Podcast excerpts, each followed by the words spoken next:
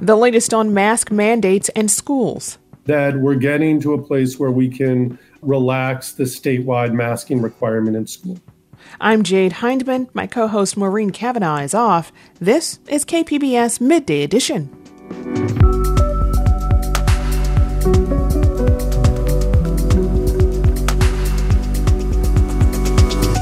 We'll tell you about a program to help keep seniors in their homes.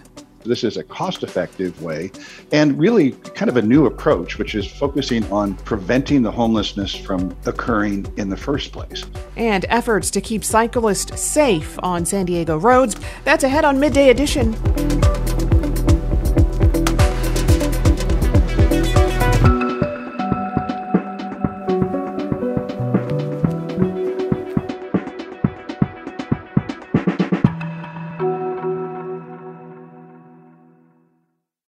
Hello, podcast listener.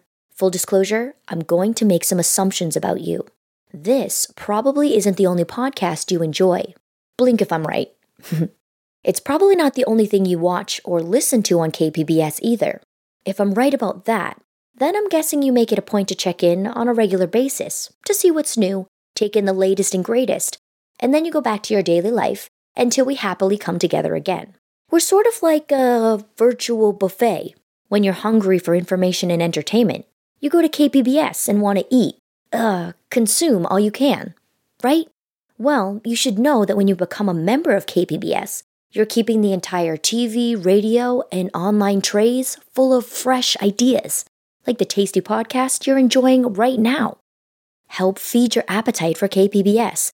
Become a member today. Just go to kpbs.org, click the blue Give Now button, and make a donation. Thank you. Yesterday, California health officials announced no changes to its statewide school masking requirement, at least not yet. That announcement came with few details and has many parents frustrated as the state plans to loosen mask mandates tomorrow for many types of public spaces. Here to tell us more is Joe Hong, education reporter with Cal Matters. Joe, welcome. Thanks for having me. So, yesterday, state health officials made somewhat of an announcement on masking mandates for California's school children. Here's what Dr. Mark Ghaly had to say yesterday. We uh, will today not make a change. There'll be no change in the masking requirement, but on February 28th, full two weeks from now, uh, we will reassess the data. Did they give any indication of what benchmarks would be used to make a decision on school masking on February 28th? So this was kind of the frustrating thing about this announcement is that there were no sort of set thresholds for how they would determine whether or not to lift the mask mandate for schools. Uh, Ghaly did say though that his team would look at sort of uh, holistically um, things like vaccination rates, hospitalization rates, and case numbers. But yeah, no real set thresholds yet. And how have parents been reacting to this news? There is a, a, a mixed response, right? So you have parents on one hand who are saying, you know, yeah, masks should stay on until we can really eliminate the risk of death. You know, people are still dying. Um, but on the other hand, what, what's sort of interesting is that you're seeing parents who earlier in the pandemic supported strict safety protocols are kind of saying like enough is enough. We need to have off ramps and masks at this point they feel are doing more harm than good. You see a lot of uh, the perspectives shifting at this moment. Have there been any discussions about ending mask mandates, uh, specifically for vaccinated children, like we've seen in certain public spaces in the state? Yeah, so I haven't heard anything from state health officials about this particular issue, but you know, I spoke with one uh, superintendent at a school district in Ventura County who said that this sort of middle ground would be a, a, logistical nightmare for educators because they would sort of have to keep track of who's vaccinated, who's not, and figure out who they need to watch for, you know, are they keeping their masks on? So this would be uh, particularly challenging for, for teachers right now. And what do we know about the impacts of masking on children? Is there any evidence it impacts a child's learning in the classroom? That's a great question, and and you know this is I think something that needs to be talked about a little more, at, at, especially at this point in the pandemic. I haven't seen any studies that have you know quantified the impact of, of masks on learning but I think it does have a significant impact on sort of the social and emotional experience of being a student. It makes it harder, especially for younger children, to to make new friends if you can't see face expressions. For you know, reading instruction and for kids who are maybe speech impaired, you know, these students rely a lot on reading lips and and things like that. So that can be a challenge for those student groups, especially. Hmm. So we're talking about statewide masking requirements here, but local school districts can also implement their own rules to some extent, isn't that right? Yeah, so counties are allowed to have stricter rules than the state. The state rules are sort of a floor, and not a ceiling. Like in LA County and Alameda County up in Northern California, you know, uh, students are, are required right now to to wear masks both inside and outside but the sort of state guideline is that students have to wear masks only inside. So, to answer the question, local counties can be stricter, but they can't be more lenient. Mm. Have you heard any response from local school districts in the state? I haven't heard any response after sort of this uh, semi announcement, but before I spoke to uh, superintendents and, and teachers, who feel like it's time to, you know, again, start considering off ramps.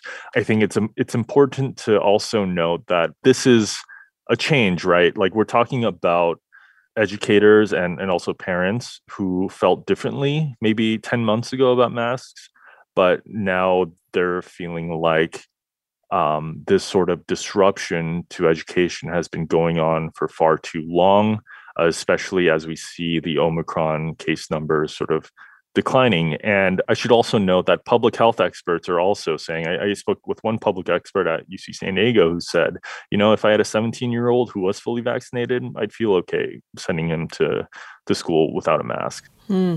You know, what will you be watching in the run up to the state's re- reassessment of the statewide mask requirement on February 28th? So yeah, I think I'll be watching how the lifting of the mask mandate for you know restaurants and grocery stores for vaccinated people, how how that change affects case numbers statewide. I think sort of this two week period until February 28th, when Ghaly said he'd make another announcement, you know, will give us some time to sort of see what the effect of lifting the the overall sort of state mask mandate is for for adults. All right. It's uh, it seems to be a tough decisions that have to be made here. Yeah, a lot of things to consider. Yeah. I've been speaking with Joe Hong, K through 12 education reporter with Cal Matters. Joe, thank you very much for joining us. Thank you, Jade.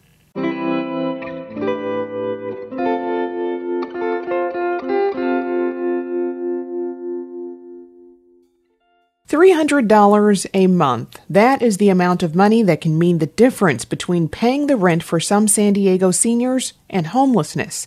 A pilot program from the San Diego County Board of Supervisors intends to make up that difference.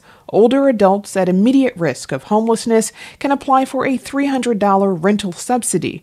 The program was developed based on findings from the Serving Seniors Homelessness Needs Assessment Report released last September. Joining me now to discuss the new pilot program is President and CEO of Serving Seniors, Paul Downey. Paul, welcome. Great to be with you, Jade. Thank you. The pilot program will help San Diego seniors at risk of homelessness with $300 for rent. How was that amount decided? Well, through our needs assessment, we surveyed almost 400 seniors, uh, half of whom had experienced homelessness, half of whom were on the cusp. And we asked a simple question How much money would it either have taken or take to keep you housed versus unhoused. So it wasn't what is the optimal level of money, but just that basic level housed versus unhoused. And we gave a whole series of answers in $100 increments, and 56% came back and said $300 or less was the difference between being homeless and being housed. And if you take it to $400, it's almost three quarter. And so that was a, a sort of a, a, lightning moment for us to realize that we had an opportunity to come up with a, a way to prevent homelessness from even occurring in the first place. And the Serving Seniors report found one in four of San Diego's homeless adults are over the age of 55, and more than 40% are experiencing homelessness for the first time in their lives. How many older San Diegans are in a situation where $300 can mean paying the rent or losing their home? Well, we know that that 27% translates to approximately 2,000 folks that are on the street. And this was from the point in time from a couple of years ago. And anecdotally, we think that number is higher. If you look at folks who are in that low income range, where they're maybe spending two thirds of their monthly income on rent, and their income, you know, is less than $1,300, $1,200 a month, you're, you're talking about thousands of folks who are at risk of becoming homeless.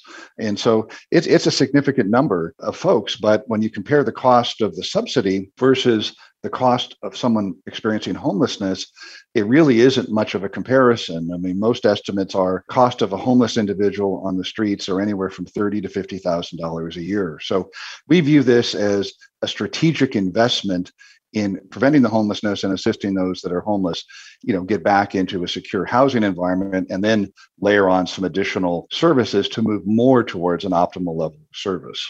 Next week in San Diego is the annual count of the sheltered and unsheltered population in the city. Are you anticipating we'll see an increase in the number of homeless seniors?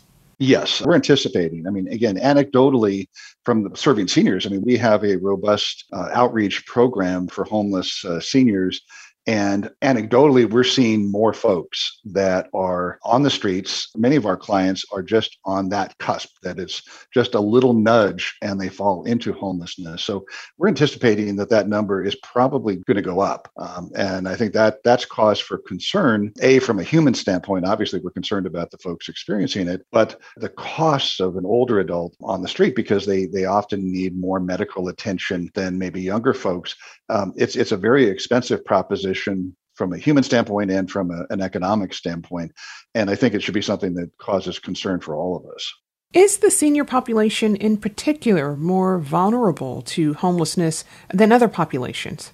Yes, because, and the one thing we found in the needs assessment was that most of the homelessness for older adults was economic. It was either loss of a job, illness of either themselves or a partner, or simply living on a fixed income and the rent exceeded their ability to, to keep up with it. So older adults are particularly at risk because they're quite often not able to go back to work and you know earn additional resources to to live and so they're at risk and so there's a sort of a double-edged sword. On one hand, because there are simply more older adults in this country, we're seeing more folks at risk. The good news is that because it's economic, there's a simple solution, which is bringing dollars to the table. And the hope is that we can move folks quickly through the system and get them back to being housed, as opposed to somebody who maybe has severe mental illness or drug or alcohol uh, issues or both, that you have to spend a lot of resource and a lot of time to assist. Here, we think we can move folks quickly if we can identify them, give them a subsidy, and move them uh, into a situation where they can, you know, they can live and, and hopefully thrive. And who qualifies for the program? Well, we recommended to Supervisors Anderson and Lawson Remer that they look at folks whose income is less than 50% of the area median income. So, you know, in San Diego, that's going to be $30,000, $25,000, $30,000 a year, perhaps. And then who are spending 60% or more of their income in rent. So it's folks spending way too much money on their rent and very low income. Now, they're going to take a look at it and we'll see what they come back with in 90 days as to what they actually recommend. I mean, I suspect some of it will be, be based on the amount of funding that they have, but we think it should be targeted to, you know, low income folks. So when and how can people apply for this program? Well, that's what we're waiting to see. So what the county did is they directed their staff to come back with a program in 90 days that they will review and approve. So that's that's still to be determined as to exactly how folks will be able to apply, and I guess really how many How many folks the county will be able to provide subsidies for, still a question.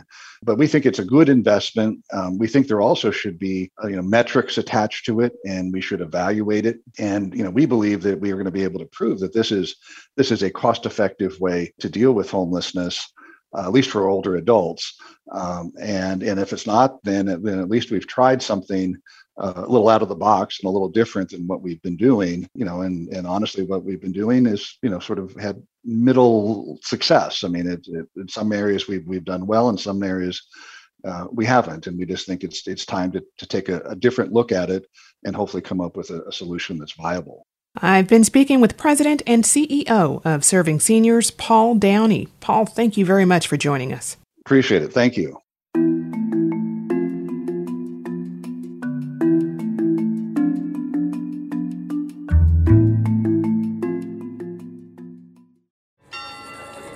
Long ago, when the public square was the only place to share news, events, and happenings, people were drawn to it. Living in community with others was the route to understanding each other and the world around us. The public square has changed dramatically, but our need to learn and understand one another hasn't.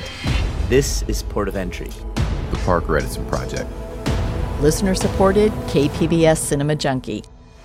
Thank you for listening to KPBS Podcast and for being part of our region's virtual public square, where you learn not only about the headlines of the day, but about culture, music, and the issues that are important to all of us. Help keep the virtual square alive and well. Support podcasts like the one you're listening to right now. Just go to kpbs.org, click the blue Give Now button, and make a donation. And thanks again. You're listening to KPBS Midday Edition. I'm Jade Hindman. Maureen Cavanaugh is off. How many times are bike riders and pedestrians involved in traffic crashes in San Diego? The answer is so many times that the incidents are rarely newsworthy unless they involve injury or death. A new Twitter account, SD Crashbot, now allows the public to see how many traffic collisions involving bikes and pedestrians are reported to police. The San Diego Bike Coalition says it launched the Twitter account because the general public is unaware of the large number of traffic collisions that happen every day. Will Rhatigan with the San Diego County Bike Coalition spoke with Maureen Cavanaugh about the project. The latest number we have on car collisions involving bikes and pedestrians in San Diego is over 1,000 in the year 2018. Is that about the number you think we're looking at now? I think, although that number is shocking, it is probably an undercount of the true number of crashes involving bicyclists and pedestrians that are happening in San Diego County. Why do you think there are more crashes than a thousand each year? What gives you that impression? Under the current system, crashes only go in the state's database if somebody files a police report and a complaint of pain is reported. So, if no injuries are reported, or if the police hear about a crash, but the participants in the crash don't stay at the scene, they don't file a police report, that crash will never make it into the official state statistics. And so, we expected, and we've already seen in our initial trials of this program, that there are a lot more crashes happening where there isn't an actual injury or the police don't file a report, but we still have a situation that could be potentially life threatening where a driver is hitting a bicyclist or pedestrian. How does at SD Crashbot Twitter account, how does it compile the information about the crashes? So we use data from an application called Citizen, which is basically monitoring everything that's said on police scanners. Now, unfortunately, we're only monitoring police scanners in the city of San Diego from the San Diego Police Department because many of the other agencies in the region have encrypted scanners. But Citizen listens to those scanners and essentially shares everything that's said over their application. And our Twitter program is filtering through all of those scanner reports and picking out anything having to do with a bicycle or pedestrian crash and then posting those details directly to Twitter. And is the Twitter account also going to track where most of those crashes happen? Yes, and it's generating a map of where every crash in the city of San Diego occurs. Why is the San Diego Bike Coalition taking on this project? The largest reason is to just draw more awareness to what a public health crisis traffic violence is in San Diego. We are seeing over a thousand people, a thousand one hundred and forty-eight pedestrians specifically, and seven hundred sixty-one bicyclists per year on average being injured in traffic accidents or traffic crashes, I should say. And if we were seeing those numbers caused by any other issue, really gun violence, another pandemic, or really anything else, we would expect a swift and decisive response from the government to try to bring those numbers down, to try to make the situation safer. Unfortunately, over 100 years or so of car dependence, I think the public has become so accustomed to that kind of violence on our roads that we haven't asked for the kind of action to make roads safer that we would expect if we had these kind of numbers for another issue. And so our thought is that by sharing the details of every crash happening in San Diego with the general public and even with the media and with elected officials, we can help generate some of the urgency around this issue that we think it really deserves and eventually prompt and advocate our elected officials to install the kind of road safety improvements that have resulted in really dramatic decreases in traffic violence in other cities and countries that have taken this problem seriously.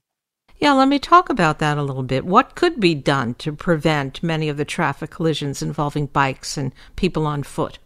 So, there are a lot of specific measures, but the general platform for what can be done is something called Vision Zero. So, Vision Zero is an international movement that focuses on using evidence based methods to reduce traffic violence. And the two largest components of that method are first, reducing traffic speeds, as speed is the largest factor in determining whether someone is injured or killed in a crash. And second, separating road users who are traveling different speeds. So, what that looks like in real life is you're looking at traffic calming measures that are from everyday things like speed bumps to narrowing traffic lanes and some kind of more innovative things like enhanced pedestrian crosswalks, which are going to bring the curbs in at intersections to make that crossing shorter, putting neighborhood traffic circles at intersections instead of traditional traffic lights. And then in terms of separating road users, we're looking at not just your conventional bike lane, which is a stripe on the road, but actually um, physically separated bike lanes that have something that is preventing cars from driving into the bike lane and everything that can make sure that people traveling different speeds, cars, bikes, and pedestrians, are all physically protected from hitting each other. San Diego has been part of Vision Zero for a number of years, and KPBS Metro reporter Andrew Bowen has done stories on the lack of progress the city is making toward that goal of zero pedestrian traffic deaths by the year 2025. Why do you think San Diego hasn't been successful so far? So, first, I think it's important to acknowledge that the city has been working on this and is facing some external factors that are out of its control. But there is a lot the city of San Diego could be doing. And I think one reason they haven't gotten as far as they have wanted to get on this point in installing the kind of traffic calming and bike lane features that we just talked about is that a lot of the projects that the city of San Diego and SANDAG, our regional transportation agency, have proposed to pursue Vision Zero have run into a tremendous amount of opposition from, I would say, small but very vocal parts of some of our communities who oppose things like bike lanes and traffic calm streets because of concerns about um, commuting speed and parking. And so we're encouraging the city of San Diego and the county uh, and SANDAG to really when they're making these trade-offs of what kind of projects should go in their communities to prioritize human lives really above all other concerns. I don't think there's any amount of parking spaces or minutes added onto a commute that can account for a human life lost on the road. What do you hope happens as a result of the at SD Crashbot Twitter account? First, we hope that we get a lot more awareness of just what a crisis traffic violence is. And second, we hope that awareness will channel more members of the community to begin getting involved in road safety advocacy. Once people understand that these crashes are a true threat to them and everyone they know on a daily basis, we hope that'll prompt them to begin working as advocates in their communities to ask for the kind of road safety improvements that save lives. I've been speaking with Will Rhatigan with the San Diego County Bike Coalition. Will, thank you so much. Thank you. I really appreciate the chance to talk to you.